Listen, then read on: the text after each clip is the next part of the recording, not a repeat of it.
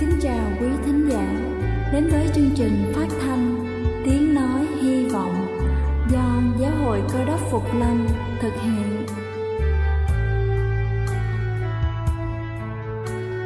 Kính thưa quý vị, Đức Chúa Giêsu trước khi Ngài về trời đã ban cho các môn đệ của Ngài một điều răn mới, đó là họ phải yêu thương nhau như chính tình yêu mà Ngài đã dành cho họ Quả thật vậy thưa quý vị, tình yêu thương là một món quà vô giá mà Chúa đã ban cho nhân loại và đó cũng là thông điệp mà chúng tôi muốn gửi đến toàn thể quý vị. Nếu quý vị muốn tìm hiểu thêm về chương trình, về niềm tin hoặc muốn nghiên cứu về lời Chúa, xin quý vị gửi thư về chương trình phát thanh Tiếng Nói Hy Vọng, địa chỉ 224 Phan Đăng Lưu, phường 3, quận Phú Nhuận, thành phố Hồ Chí Minh hoặc gửi email cho chúng tôi theo địa chỉ tiếng nói hy vọng amos@gmail.com Ngoài ra, quý vị cũng có thể liên lạc với bất kỳ hội thánh cơ đốc Phục Lâm tại địa phương gần nhất. Xin chân thành cảm ơn và kính mời quý vị lắng nghe chương trình hôm nay.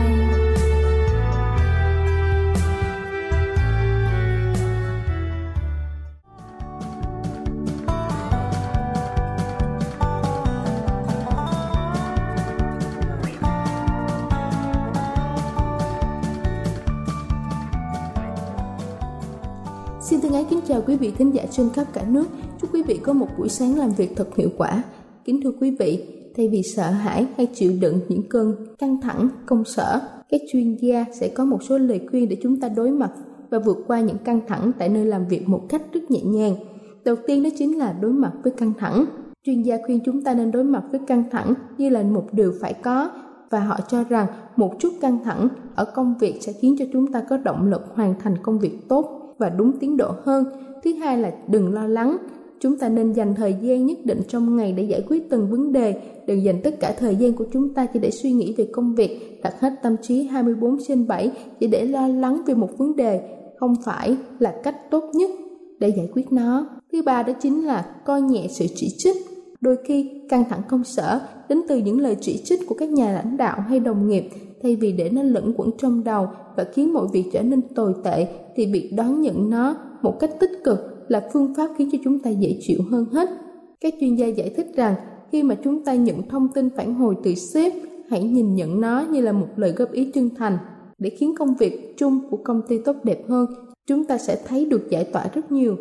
Thứ tư đó chính là trạch rời giữa công việc và gia đình. Sau khi rời công sở, thời gian với gia đình là điểm vàng để chúng ta nhìn nhận lại mọi thứ và bỏ tất cả những căng thẳng mệt mỏi của công việc lại công ty. Tập cho mình thói quen tự nhủ rằng ở nhà không suy nghĩ về công việc là để những bận tâm của đời sống gia đình kéo chúng ta ra khỏi những căng thẳng nơi công sở. Thứ năm đó chính là kiểm soát cơn giận. Căng thẳng cao độ thường dễ làm chúng ta mất tự chủ và hình thành những cơn giận vô cớ. Chúng ta có thể dễ hét vào mặt đồng nghiệp hoặc là tự mình nảy sinh những cảm xúc tiêu cực.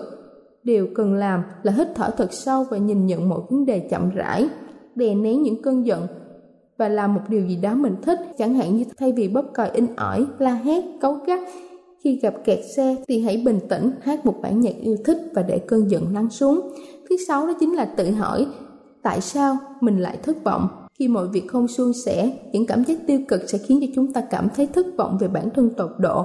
Cảm giác này ngày càng kéo dài và sẽ kéo chúng ta xuống. Những trầm cảm không đáng có tại công sở xác định lại một lần nữa nguồn gốc của sự thất vọng. Nếu nó đến từ lỗ hổng trong nghiệp vụ, thì hãy khắc phục nó thay vì cứ để nó lẫn quẩn trong đầu chúng ta.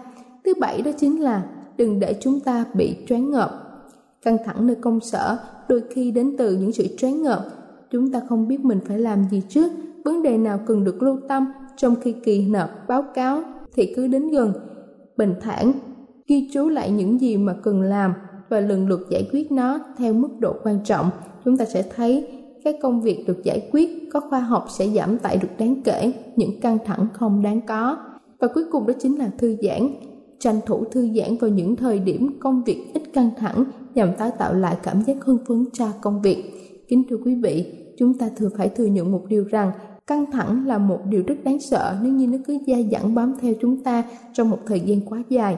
Chính vì thế, hy vọng qua bài chia sẻ hôm nay sẽ giúp cho tất cả chúng ta vượt qua được những áp lực căng thẳng của bản thân để sớm quay trở lại với công việc, với gia đình một cách thoải mái và tốt đẹp nhất. Chúc quý vị luôn thành công. Đây là chương trình phát thanh tiếng nói hy vọng do giáo hội cơ đốc phục lâm thực hiện.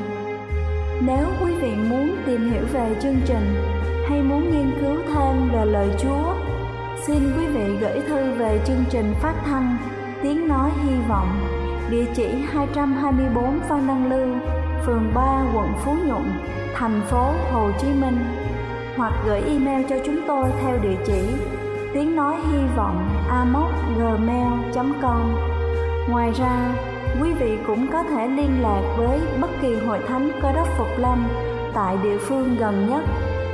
Xin chân thành cảm ơn và kính mời quý vị tiếp tục lắng nghe chương trình hôm nay.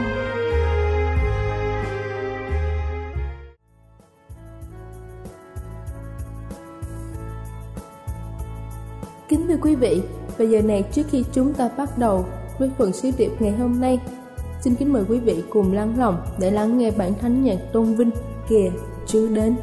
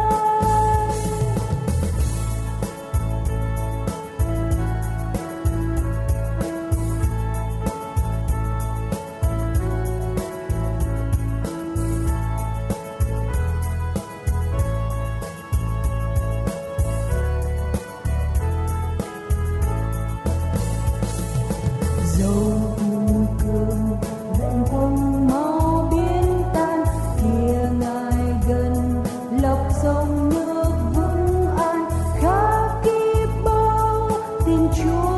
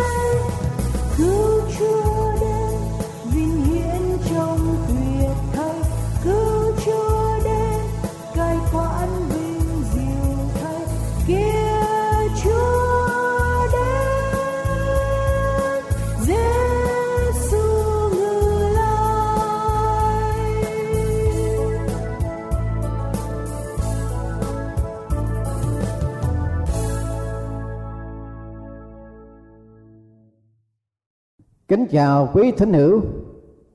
Kính thưa quý vị và các bạn thân mến, Hôm nay chương trình phát thanh đến với quý vị về đề tài Sống đẹp lòng Chúa.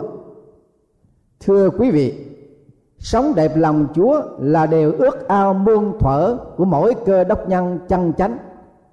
Và Đức Chúa Trời lúc nào cũng mong đợi con cái yêu dấu của Ngài Có một đời sống đẹp lòng Chúa quý vị sẽ hỏi tôi, làm thế nào để sống đẹp lòng đức chúa trời?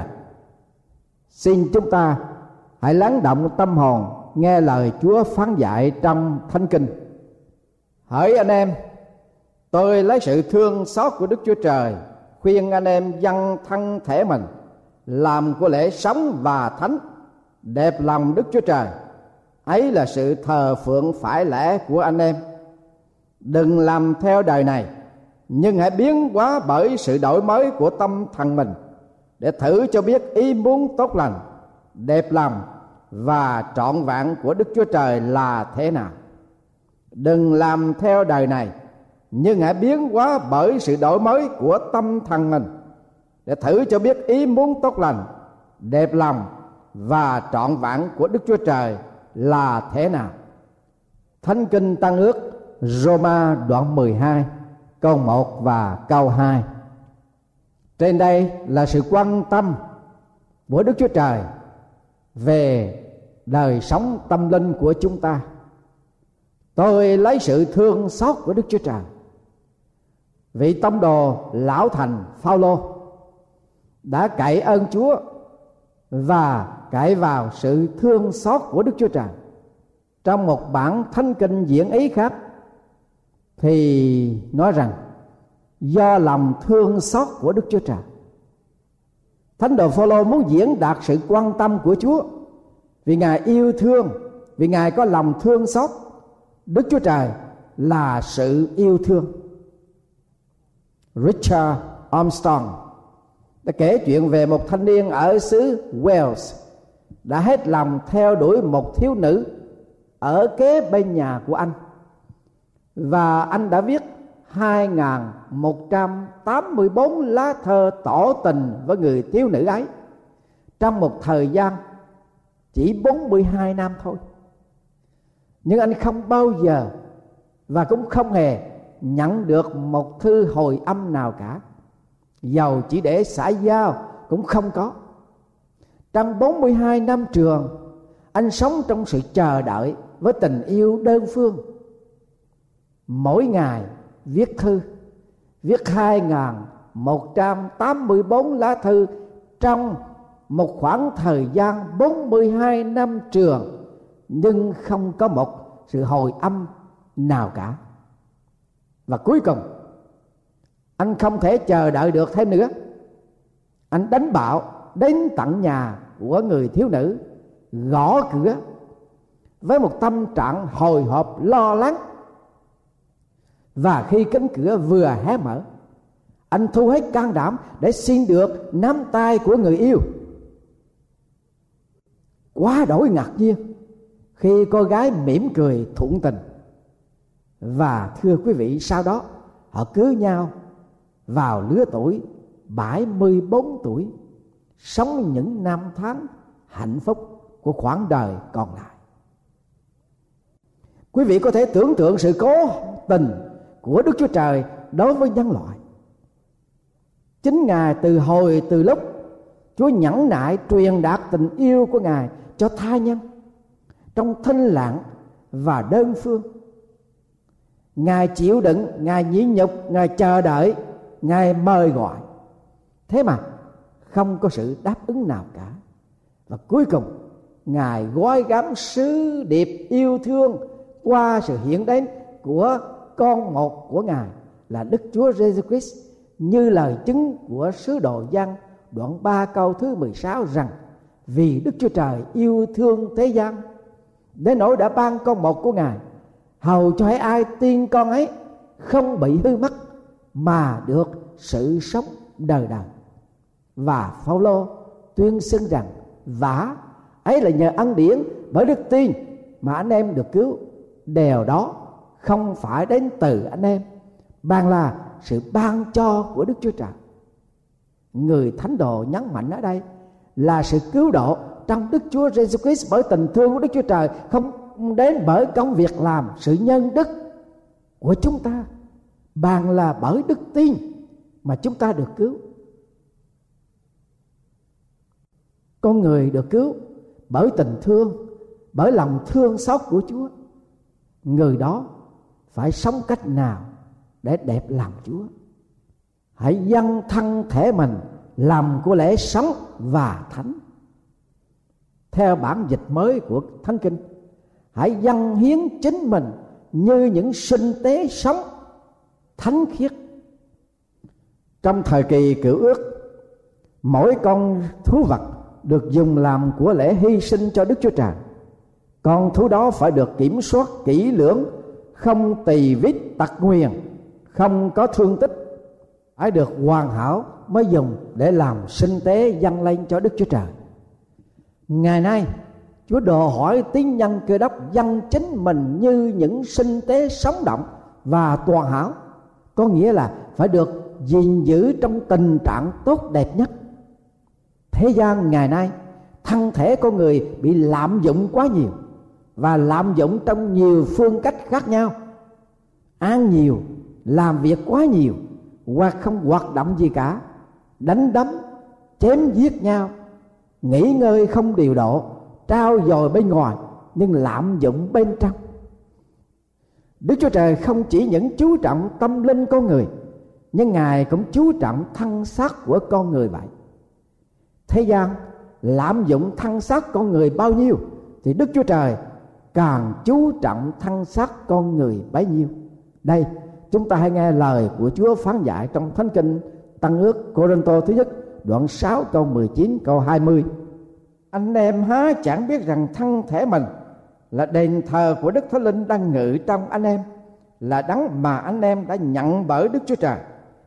Và anh em chẳng phải thuộc về chính mình sao? Vì chân anh em đã được chuộc bằng giá cao rồi vậy hãy lấy thân thể mình mà làm sáng danh đức chúa trời buổi lễ sống là cái tinh thần năng động trong một thể xác lành mạnh phấn khởi trong một đời sống sinh động tâm linh theo ý chỉ của Chúa. Của lễ sống là tinh thần hy sinh quay mình và sống cho Chúa với một thân xác thanh sạch, thánh khiết và đạo đức trong lẽ thật của Đức Chúa Trời. Bí quyết nào?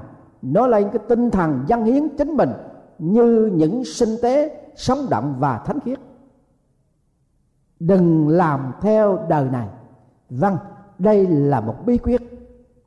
Muốn dân chính mình như những sinh tế sống động và thánh khiết cho đức chúa trời là chúng ta đừng làm theo đời này. Theo bản dịch diễn ý, đừng đầm quá với người đời. Còn bản dịch mới là đừng dập khuôn theo đời này Đức Chúa Giêsu cầu xin Đức Chúa Cha cho dân sự của Ngài trong thế gian này như thế nào? Đây lời Chúa phán trong sách Giang đoạn 17 câu 15 đến câu thứ 19. Con chẳng cầu cha cắt họ khỏi thế gian, nhưng xin cha gìn giữ họ cho khỏi đều ác. Họ không thuộc về thế gian, cũng như con không thuộc về thế gian. Xin cha lấy lẽ thật khiến họ nên thánh. Lời cha tức là lẽ thật. Không làm theo đời này, không đồng hóa với người đời, không dập khuôn theo đời này và không thuộc về thế gian phải được thể hiện tại gia đình, nơi hội thánh, trong trường học, nơi sở làm, trong nhà hàng, trên máy bay, nơi sinh hoạt hội đoàn ngoài xã hội bất cứ nơi nào thân xác của tín nhân có mặt thì phải thể hiện tinh thần dân hiến sống và thánh cho Đức Chúa Trời. Tín nhân cơ đốc không rập khuôn, không đồng hóa với người đời như thế nào. Gia cơ đoạn 4 câu 4 Đừng thông đồng với những người chán tiếng gian thứ nhất đoạn 2 câu 15 16 Chớ yêu thế gian Và các vật ở thế gian nữa Cô Đơn Tô thứ nhất đoạn 2 câu 6 đến câu 8 đừng theo giới lãnh đạo của thế gian, số đông của người đời tê sô ca thứ nhất đoạn 5 câu 2 câu 3 đừng tin sự bình an giả tạo đến từ thế gian. Ma-thơ đoạn 13 câu 22 Đừng mê đắm của cải đời này.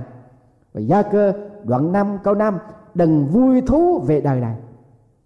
Xuất Ai Cập ký đoạn 23 câu 2 Đừng theo số đông của đời này. Nhưng hãy được biến hóa bởi sự đổi mới của tâm trí mình. Theo sự nhận xét của Bác Can, Về tâm trí của người như thế nào? Tâm trí của người ta chỉ là giả trá, dối gian và đạo đức giả đối với chính mình và mọi người. Tâm trí người ta chỉ là giả trá, dối gian và đạo đức giả đối với chính mình và mọi người kinh thánh cũng phán quyết như vậy. Lòng người ta là dối trá hơn mọi vật và rất là xấu xa. Ai có thể biết được? Tâm trí của người bị tội lỗi xâm chiếm và nó trở thành trung tâm điểm phát xuất mọi điều ác. Cho nên tâm trí con người thờ chúa phải được biến đổi. Biến đổi cách nào? Anh em phải bỏ cách ăn nết ở ngày trước, thoát lót người cũ là người bị hư hỏng bởi tư dục dỗ dành, mà phải làm nên mới trong tâm trí mình. Và mặc lấy người mới, tức là người đã được dựng nên giống như Đức Chúa Trời trong sự công bình và sự thánh sạch của lẽ thật. Và thánh đồ Phaolô cũng khẳng quản rằng do lòng thương xót của Đức Chúa Trời tôi nài xin anh chị em dâng hiến chính mình, anh chị em như những sinh tế sống thánh khiết, đẹp lòng Chúa đó là sự thờ phượng hợp lẽ đừng dập khuôn theo đời này, nhưng hãy được biến hóa bởi sự đổi mới trong tâm trí, trọn vẹn và đẹp lòng Đức Chúa Trời là thế nào. Ông Count Jean Jane Duff đi du lịch từ Đức đến Pháp. Ông vào phòng triển lãm tranh ảnh xem và dành hai tiếng đồng hồ để ca ngợi công trình của các họa sĩ đại tài khi xem đến bức tranh Chúa Giêsu chịu khổ hình trên thập tự, ông ta chiêm ngưỡng một cách say mê và miệng lẩm bẩm đặt đi đặt lại những lời mà họa sĩ Steinberg đã diễn đạt trên bức hình như sau. Ta đã chịu hết sự khổ hình này cho ngươi. Ngươi đã làm điều gì cho ta? Ta đã chịu hết sự khổ hình này cho ngươi. Ngươi đã làm điều gì cho ta? Những lời này đánh động tâm trí của ông. Và sau khi trở về đức, ông đã quy phục chúa và dâng hiến chính ông cho chúa đồng thời, ông tặng hiến những gì ông có để phục vụ chúa và chia sẻ sứ mạng cứu rỗi của ngài cho những người ông gặp, cho những người ở lân cận ông. Ông đã gầy dựng một nhóm tín hữu tặng hiến đặt tên là Moravians. Nhóm tín hữu này đã làm chứng cho một vị linh mục trẻ tuổi thuộc anh giáo, tên là John Wesley ông đang đi trên tàu thủy, bị bão dữ dội. Nhóm tín hữu Moravians đã tỏ ra có đức tin vững vàng trên tàu, khiến cho John Wesley rất là khâm phục và nhận thấy rằng nhóm Christian này có điều gì đó mà ông không có. Ông càng tìm hiểu thì được biết rằng những cơ đốc nhân này hoàn toàn tùy thuộc vào sự quan phòng của Chúa sau đó không bao lâu, John Wesley được Chúa Thánh Linh gọi mời, ông gia nhập vào nhóm cơ đốc này và ông trở thành phát ngôn viên đầy ơn Chúa và chính ông là nhà sáng lập hệ phái Methodist. Tất cả sự việc lạ lùng đã được xả ra chỉ vì sự đánh động tâm hồn bởi những lời được ghi trên bức tranh. Ta đã gánh chịu hết sự khổ hình này cho ngươi, còn ngươi đã làm điều gì cho ta? Kính thưa quý vị và các bạn thân mến, Đức Chúa Giêsu Christ ngài đã gánh chịu khổ hình trên thập tự giá cho mọi tội nhân trong đó có tôi và tất cả quý thính hữu là những người đang nghe và theo dõi sứ điệp này quý vị có được thập tự giá khổ hình của Chúa Giêsu đánh động tâm hồn của chúng ta chăng? Nếu đã được đánh động tâm hồn của chúng ta thì chúng ta còn chần chờ gì nữa? Vì hôm nay là ngày cứu rỗi, hôm nay là ngày thuận tiện, đây là giờ phút quan trọng. Hãy dâng chính mình cho Chúa để ông bà, anh chị em trở nên không có gì đáng trách, tinh khiết là con cái của Đức Chúa Trời, không tỳ vết giữa một thế hệ gian ác, đồi trụy. Ông bà, anh chị em hãy chiếu sáng như những vị sao sáng trong thế gian cho đến ngày Chúa Giêsu trở lại. Nguyện sứ điệp hôm nay đến với quý vị không trở nên lúng nhưng nếu quý vị nắm lấy cơ hội hôm nay là ngày thuận tiện là cơ hội chót ở trong cuộc đời của mình để quay về với Chúa, để tiếp nhận sứ mạng cứu rỗi của Ngài, tội của chúng ta được tha và linh hồn của chúng ta được sự cứu rỗi trong Chúa, vậy hãy dâng chính thân thể của quý vị làm của lễ sống và thánh đẹp lòng Đức Chúa Trời.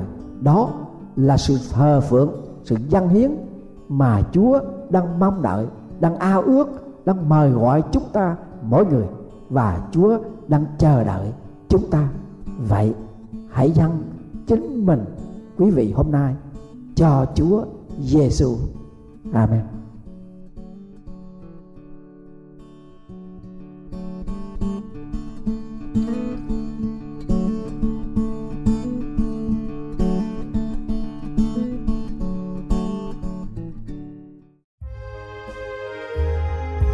Đây là chương trình phát thanh Tiếng Nói Hy Vọng do Giáo hội Cơ đốc Phục Lâm thực hiện.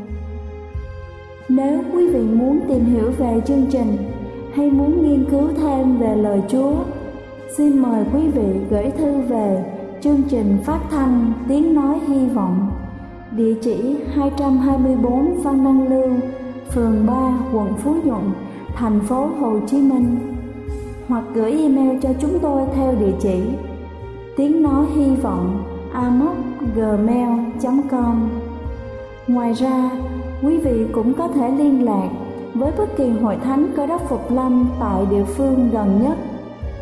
Xin chân thành cảm ơn và hẹn gặp lại quý vị trong chương trình lần sau.